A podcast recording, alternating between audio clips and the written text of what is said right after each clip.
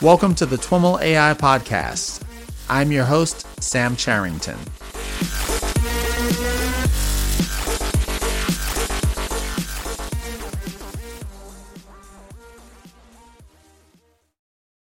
All right, everyone, I am here in Vancouver at NeurIPS, and I am with Kathy Wu. Kathy is the Gilbert W. Winslow Assistant Professor of Civil and Environmental Engineering at MIT. Kathy, welcome to the TWIML AI podcast. Thank you so much. Happy to be here. Uh, it, it's great to chat with you. Uh, we're going to talk about your upcoming presentation uh, on mixed autonomy traffic and uh, reinforcement learning. Uh, but before we do that, you've recently moved over to the civil engineering department at, at MIT from uh, more of a EECS background tell us a little bit about your interests and uh, your journey. Thanks. Yeah. Um, so I studied EECS as an undergraduate, master's student, PhD, and also in my postdoc. Um, and I recently joined Civil, like you, like you said. During undergrad, actually, at the end of undergrad, I started becoming interested in transportation, uh, in part actually because of self-driving cars. And so I started uh, shifting my work and my thinking and my research studying still uh, robotics oriented, machine learning oriented perspectives on the problem, but really incorporating a lot of the domain specific um, challenges and problems. And my work has gradually become a really uh, nice integration of both sides. I think coming from RPI, like I think of civil engineering as like building bridges and things like that. And so it's awesome to see the, the kind of interdisciplinary approaches being brought to bear and thinking about uh, autonomous vehicles at Northwestern. There was a really strong transportation department or, or um, and planning department, and you know thinking about how you know cities need to be constructed, for example, to accommodate autonomous vehicles. Uh, what's the focus of your particular research? Yeah, transportation is really ripe for disruption. I would say with with AI. Um, what I study in particular is how can we understand the potential impact of autonomous vehicles on the rest of the system. Uh, I would say that most of the work done in autonomous vehicles is either studying a single vehicle and how a single vehicle uh, should drive and recognize stop signs and stop signs and um, navigating in its local environment, uh, or it's about how all vehicles are, are already autonomous and how can we coordinate them so that we can have intersections without stoplights. Uh, but very little is studied and known about that intermediate region regime of partial adoption or different levels of automation. And so that's that's what we call mixed autonomy, and that's what my talk will be mm-hmm. about. Mm-hmm. Which I think folks are starting to come to a consensus that that's going to be the the rule for quite some time. That's right. Right. at least at least a few decades. I think you even see this in kind of mainstream media. You know, going back five years, you know, I'd ask people when they thought autonomous vehicles would be here, and you know, they thought they would dominate the streets in five years. That's right. And That's now, right. uh, you know, folks are much more guarded. There's those. a bit more of a sobering uh, perspective on on autonomous vehicles now. That's right. Yeah. So so the autonomous vehicles interacting with uh, human driven vehicles is going to be the role, uh, particularly in cities and, and on highways, maybe. Uh, you know, in some controlled environments like airports or something like that, there may be lanes for AVs, but you know, we're going to have to figure out how these two interact with each other, and that's what you're focused on. Yeah, that's right. And actually, what you're pointing out is uh, is a really good point. There are a lot a lot of different types of scenarios. There are airports, there are uh, potential changes to the urban environment where there can be dedicated lanes just for uh, vehicles, just for autonomous vehicles. There can be maybe enclosed regions like campuses. Uh, and so, one of the really nice parts and challenging parts about this particular research area is that there are just so many different varieties of traffic scenarios. And so, um, we need advancements in machine learning techniques to sort of to support uh, the vast variety. Mm-hmm. And so your talk is uh, particularly focused on the application of reinforcement learning models to mixed autonomy. That's right. Uh, so what we study is how can reinforcement learning methods today help us gain insights into what could our traffic systems look like if we could control a fraction of vehicles, so a fraction of autonomous vehicles. We want to characterize uh, at what point of the transition do we see benefits for traffic congestion, for travel times, for energy consumption, for safety, and things like that? Do we need 100% or is it 99%? percent mm hmm That's really different. This is this is very important for potentially uh, uh, city planners, uh, policymakers, and traffic operations engineers. Uh, if it's if that number is if we see benefits at five percent versus ten percent versus fifty percent, and so that's what we look at with um, by studying this in a reinforcement learning paradigm. Okay, and are you focused on any particular type of environment? Uh, cities, highways. I remember seeing a, a, demo of some research kind of along these lines that looked at like a track like environment. And if you've got some, you know, say 90% of, uh, you know, cars that are modeled as human driven and then you introduce a few autonomous vehicles, they actually help the, with traffic circulation. Yeah. Uh, and so that, you know, the assumption there was a track. Like, uh, does your, uh, talk focus on a particular um, a particular scenario? Yeah, so we always have to start with the simplest environment that we that we can. Uh, so we do look at the track. We look okay. at a variety of different scenarios as well, and we we call them traffic Lego blocks. Okay. So we'll take the full city network and we'll sort of decompose them into a simple intersection network, oh, a simple um, sort of multi-lane scenario, or a simple uh, merging scenario or a simple um, like traffic bottleneck.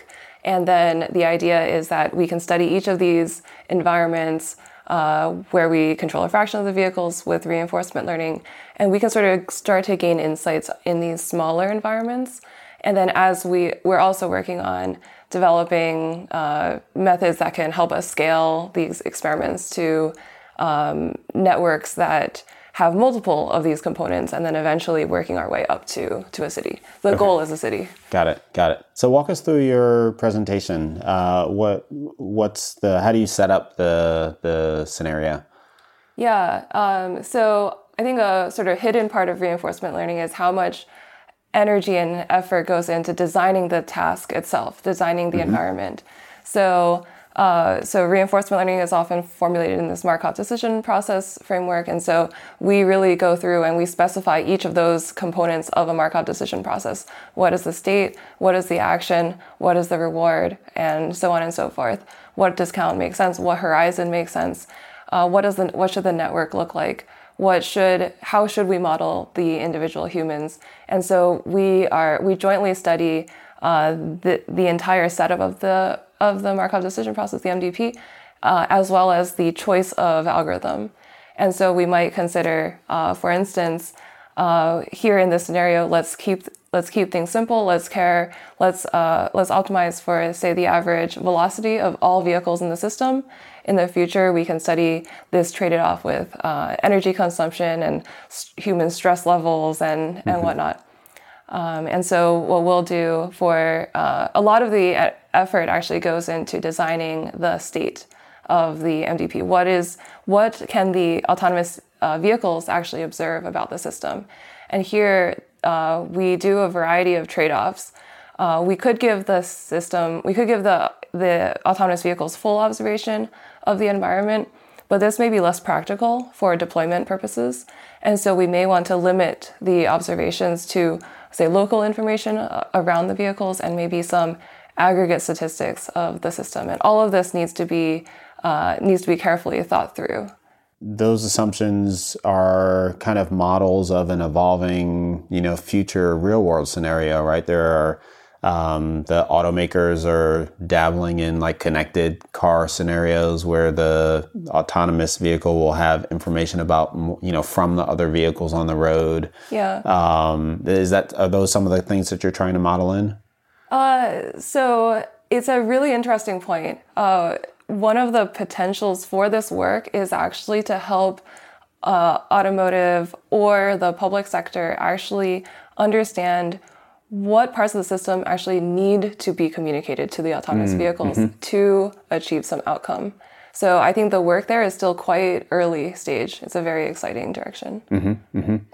Uh, and so you uh, kind of established the the kind of framework of the MDP uh, and what the various levers are and uh, and potential outcomes that you're looking to control. Uh, what next in your talk? Ah, that's right. So then we we actually um, to start with we we leverage black box uh, existing reinforcement learning techniques. We use policy gradient methods. We use TRPO. We use PPO, uh, and we just sort of see what happens.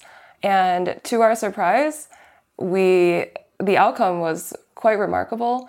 Uh, what we found is that a very small fraction of vehicles uh, actually can make a significant difference across these different these different uh, traffic scenarios, these inter- across intersections, merges, um, bottlenecks, uh, single multi-lane roads. We found that five to ten percent of vehicles is um, is sufficient to eliminate traffic congestion in, in our in our preliminary studies, as well as to increase uh, average velocities by 50 to 100 percent in the network for all vehicles, not just for the automated vehicles. And then, in addition, we have these sort of emerging behaviors that uh, of say uh, coordinated vehicles through through an intersection or through um, through these very these sort of interesting behaviors that actually correspond to techniques that traffic engineers have spent a long time hand designing to improve traffic systems. So it's very interesting to see the very similar behaviors sort of pop out without without um, the same amount of domain knowledge going What in. are some examples of those? Yeah, so one example that I really like is called the traffic break. I don't know if you've experienced that in driving, where uh, if you're sometimes on a highway, a highway patrol officer will actually drive sort of this sinusoidal pattern across Yeah, multiple slow down lanes. cars. Yeah, so it's one single vehicle that slows down multiple lanes of vehicles. And in some of our experiments, that actually popped out. We have an autonomous vehicle, sort of stable, sort of, uh, sort of bringing uh, multiple lanes of traffic to a to a higher speed. So everyone everyone in the system is benefiting, and just by one vehicle being automated out of 40 or so, uh, where that vehicle is slowing everyone down in a way by driving the sinusoidal pattern, blocking all the lanes of traffic uh, in such a way that uh, the the it basically induces the human drivers to not um, not result in traffic jams. So it's so is it that it's slowing the traffic down and then itself speeding up and kind of pulling the the human drivers along, or is it more kind of a fundamental, um, you know, by causing the maybe it's causing the human drivers to stop bad behavior or something like Yeah, that. What is it that's actually- causing the, the interestingly, it's more the latter. okay? Um, so we in the in our work we we're there's also an intersection of our work with control theory, and uh, we can actually use tools from control theory to analyze these same systems, and like dampening the something like, like that, or? basically can basically uh, techniques from control theory can allow us to determine the sort of the stable points of the system or the unstable points of the system. And what the analysis tells us is that there is an unstable point of the system where traffic uh, flows very well. All vehicles are going at the same speed and it's all nice. However it's unstable. So in the absence of some external control the state would not stay that way. And what we're saying, what we're seeing is that the reinforcement learning um, outcome is that the autonomous vehicles actually brings the system to that unstable equilibrium, and so it is a more fundamental property where um, the all the result is that all vehicles are going at the same speed. The autonomous vehicle essentially, in hindsight, we can see the the outcome of this experiment as the autonomous vehicles figure out what is the right speed that all vehicles need to go at, and then basically maintains that speed for all vehicles. And this is in a scenario where the autonomous vehicle has kind of global knowledge or independent of global knowledge? Yeah, actually independent of global knowledge. Huh. So only only local knowledge of just the vehicles next to it. It can actually uh, figure out the right speed for the whole mm-hmm. system. Yeah, you know, I mentioned this this demo scenario that I've seen before. It may have been your research. It sounds very familiar. Um, it reminds me a little bit of some related, perhaps, results. I don't recall the, the specific reference, but it was something along the lines of an aggressive human driver can actually make traffic flow faster. Have you come across this oh, result before? Uh, As a New York City driver in St. Louis, I often feel like I'm doing my civic duty driving more aggressively than. Um, I I am not familiar with this. It's um, our studies show the opposite. Okay. Which is that if more drivers, say five to ten percent of drivers, were to be less aggressive, mm-hmm. and in particular to brake less, to accelerate less, just actually to respond a bit less uh, uh, respond uh, more slowly to the vehicle in front of you, mm-hmm. then traffic could actually improve for for everyone. Mm-hmm. That's sort of the uh, one of the takeaways from from our early experiments. Meaning, uh, I respond more slowly. You know, the car in front of me brakes, and I slam on the brakes, and that kind of causes a ripple. That, that's right. Right, right, right. This is all work that's done in simulation, presumably. Yes how well do you feel you're actually able to model human drivers? Yeah, uh, that's a really good question. Um, this is a general limitation for reinforcement learning as we look at more real world context. Sure. On the other hand, I actually, uh, among a lot of real world contexts, transportation actually has very good simulators. There are decades of researchers in the transportation modeling community who have studied human models, hmm. human driving models of actually all sorts of decision making in transportation. Like, how does a human decide which mode of transportation to take or what price point um, they're, they're at for, for different subway fares, mm-hmm. or whether or not they're going to buy a car, or in the case of driving, when is it that you're going to hit the brake and how hard based on the distance of you to the vehicle in front of you?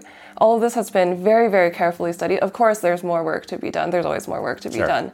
Uh, but in terms of uh, the the in terms of the quality of simulation, the simulators that we use, um, these types of simulators are actually used to design actual transportation systems and actual okay. We've talked about the results uh, for the track. Have you gone as far as modeling some of these other scenarios as well, like the intersections and yes. merges? Yeah, and... so we have results for all of those.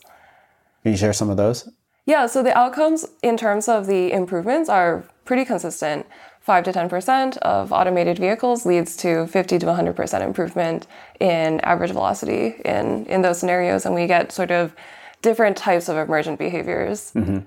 So the emergent behavior on a track is this, you know, police car slow down right. type of thing. What is it at an intersection? Yeah, what's really interesting at an intersection is um, basically coordinating vehicles uh, to not conflict at an intersection. Mm-hmm. So uh, like you may have seen a video of uh, a system where all vehicles are automated and there's no need for traffic lights mm-hmm. at an intersection. And so a few years back, I was interested in, well, what if one vehicle is not automated, one, mm-hmm. one human vehicle? Then do we ha- do we not have any benefit of autonomous vehicles when anywhere we have intersections, which is most places? Mm-hmm. Um, and what we actually found is that uh, with enough autonomous vehicles, actually with very few autonomous vehicles, uh, the, the autonomous vehicles can actually coordinate so that uh, at an intersection, it can sort of hold back human drivers from reaching the intersection while um, the other direction of the intersection passes through, mm. if that makes sense. Mm-hmm. So, what we're calling this um, mixed autonomy platooning, where most of the time platooning is a very desirable autonomous vehicle um, uh, uh, behavior where vehicles can sort of platoon together, sort of uh, reduce air drag, and be a lot more efficient in driving together. And all of the vehicles in that platoon are autonomous.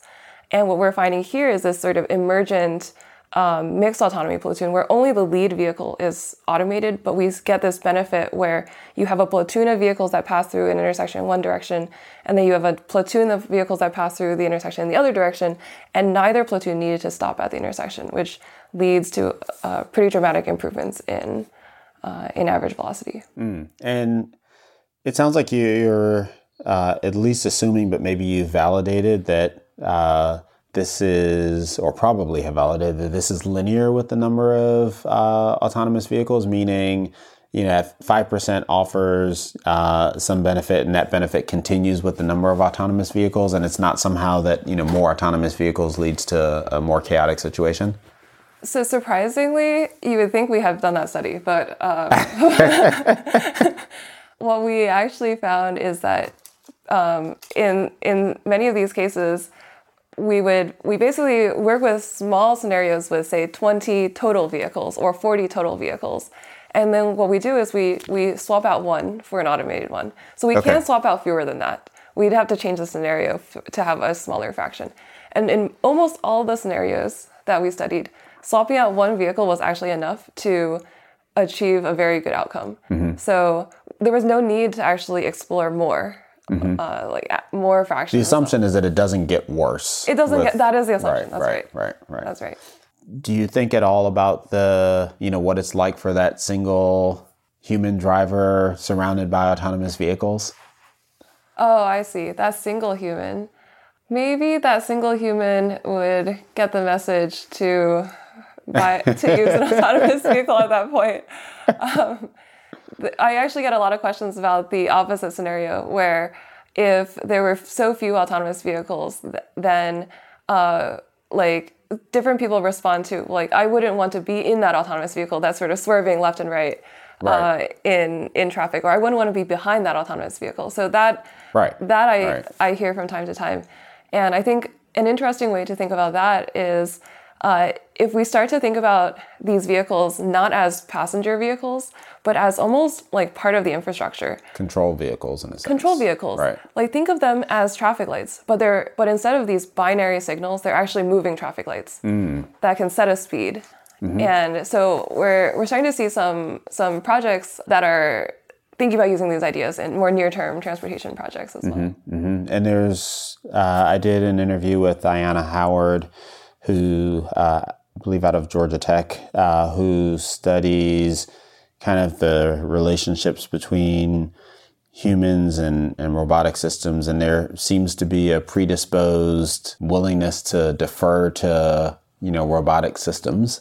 Uh, so maybe, you know, the humans that are behind that, you know, control car would be mm. totally fine with it. You know, it could be. it's an autonomous vehicle that says slow down. So that's what I'll do. There are also concerns about sort of taking advantage of autonomous vehicles, especially as current currently autonomous vehicles are designed as sort of very very um, very passive and very safe. Mm-hmm. And so uh, there have been evidence and videos of human drivers sort of cutting off an autonomous vehicle at an intersection. Mm. And so it may actually take the autonomous vehicle longer to get to its destination. Is, as is this like designed. the kids beating up the mall security exactly, robot? exactly. Except they're adults. Right. interesting. Interesting. The the results that you've described where a small number of autonomous vehicles leads to uh, these advances in kind of traffic flow your primary metric there is kind of throughput of the system or velocity. Are there other metrics that you've explored?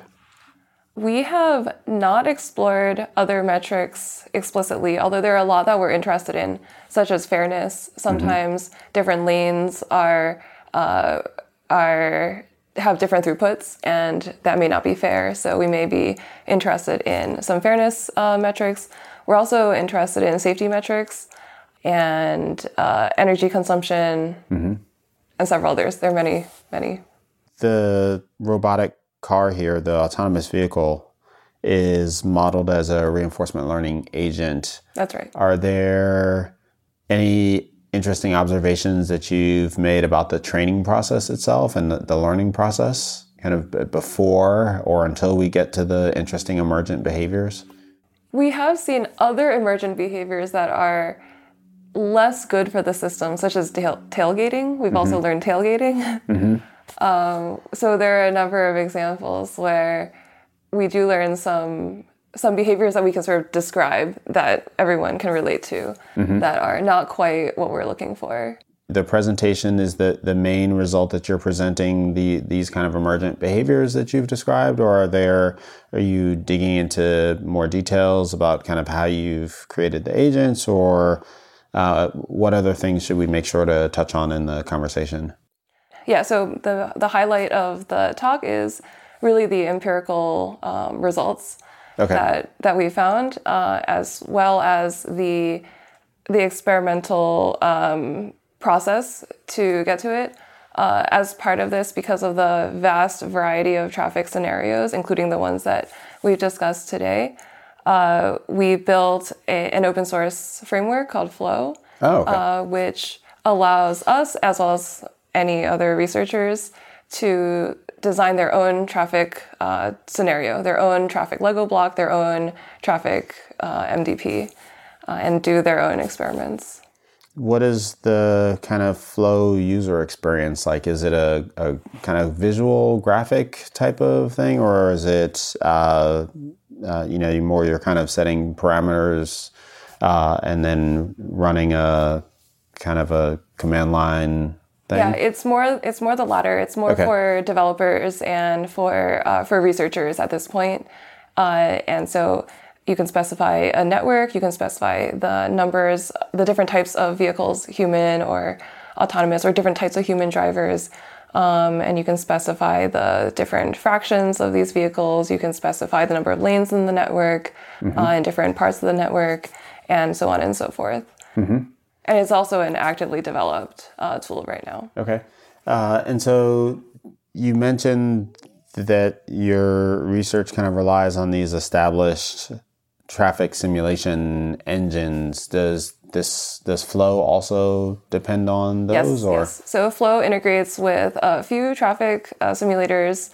Uh, one of which is called Sumo, the simulator simulation of urban mobility, okay, uh, and it's an it's also an open source uh, traffic micro simulation. And then we also integrate with uh, another commercial uh, simulator called Aimsun. Aim Sun. Okay, okay, Yeah, so these are these are all uh, so traffic micro simulators are the specific subset of uh, simulators that are really about simulating vehicle dynamics rather than say vehicle routing or um, or land use. okay. And so uh, anyone can download Flow and download uh, Sumo, uh, for example, and kind of replicate your the some of the right. results that you presented. That's right. Everything's open source. Oh, We're awesome. a strong believer in open source. Awesome. And so, do you uh, can you use these like inside of notebooks, or uh, what's the like typical kind of user experience? Uh, I think you could use it inside networks. We typically don't uh, Mm-hmm. because we're we're typically issuing jobs to um, to some cluster Okay. uh, for the large scale reinforcement learning uh, runs. Got it. Um, But I think you probably could. How long do your runs typically take? Uh, they range actually uh, in the scale in the in terms of reinforcement learning uh, experiments. We're very very low, um, low like low samples needed.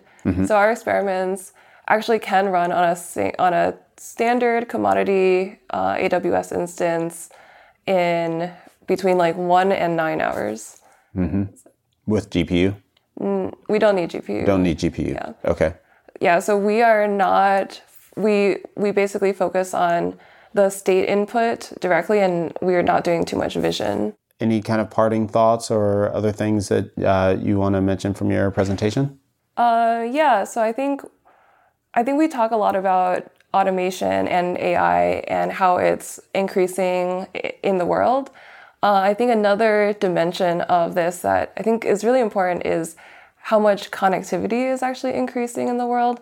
Uh, we are we're all more and more uh, the the people and the systems that we interact with are more and more connected uh, through social media, through say through urban networks, through global supply chains. The world is sort of more and more connected, and so a lot of what motivates this research is the realization that um, that it's it's not enough to study a single autonomous vehicle in its own local environment.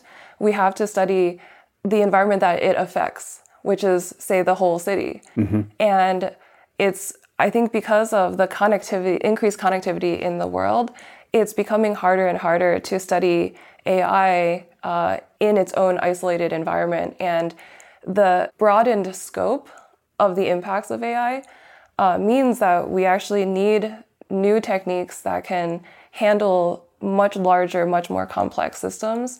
And that's a lot of what's motivating the next phase of my research. Mm-hmm. And so, what are some of the specific directions that you're heading in in the next phase? Is it kind of taking these Lego blocks and connecting them to one another and it is trying to do that. Um, current with current methods, we can't just immediately do that. So we do need to look at uh, different techniques to enable this. Uh, I'm very excited about directions in representation learning uh, for large scale networked dynamical systems. Very interested in how can curriculum learning play a role in all this? How can we uh, increase the efficiency of our simulators through the use of machine learning? Mm-hmm. Can we mm-hmm. compress simulators? Um, there are a lot of interesting directions to sort of uh, allow us to work with uh, more and more complex environments. Yeah, so what you've done thus far is you've used reinforcement learning to identify some emergent behaviors that have utility in mixed autonomy scenarios. Do you see this as, you know, now that we've identified these mm-hmm. behaviors, we can kind of, you know, program the cars some kind of way, uh, you know, independent of, of how we do that to exhibit these behaviors? Or do you see the cars more, you know, do we need to allow the cars to learn things uh, while they're kind of in real time use? Like, what's how do you see this playing out in? I guess maybe is it you know is it a planning scenario that you're really focused on, or you see the impact, or is it more about the the vehicles themselves? I think it's both. That's okay. a really good question um, and a really good point. I think it's both. I there are with real world problems there are a number of reasons that either direction could not work out. Mm-hmm. Uh, but I think both are very possible. We could in the in the near term actually see instrumented vehicles uh, reducing traffic congestion and increasing speeds. I can I can see that. Mm-hmm. It's the technology is is there. Uh, we may need to do a few more experiments. We need may need to validate, but it's it's pretty close to near term deployable. Whether there's a city that wants to do it or whatnot, mm-hmm. that's a different story. Uh, from the planning perspective, I think that that is a very, very large potential direction.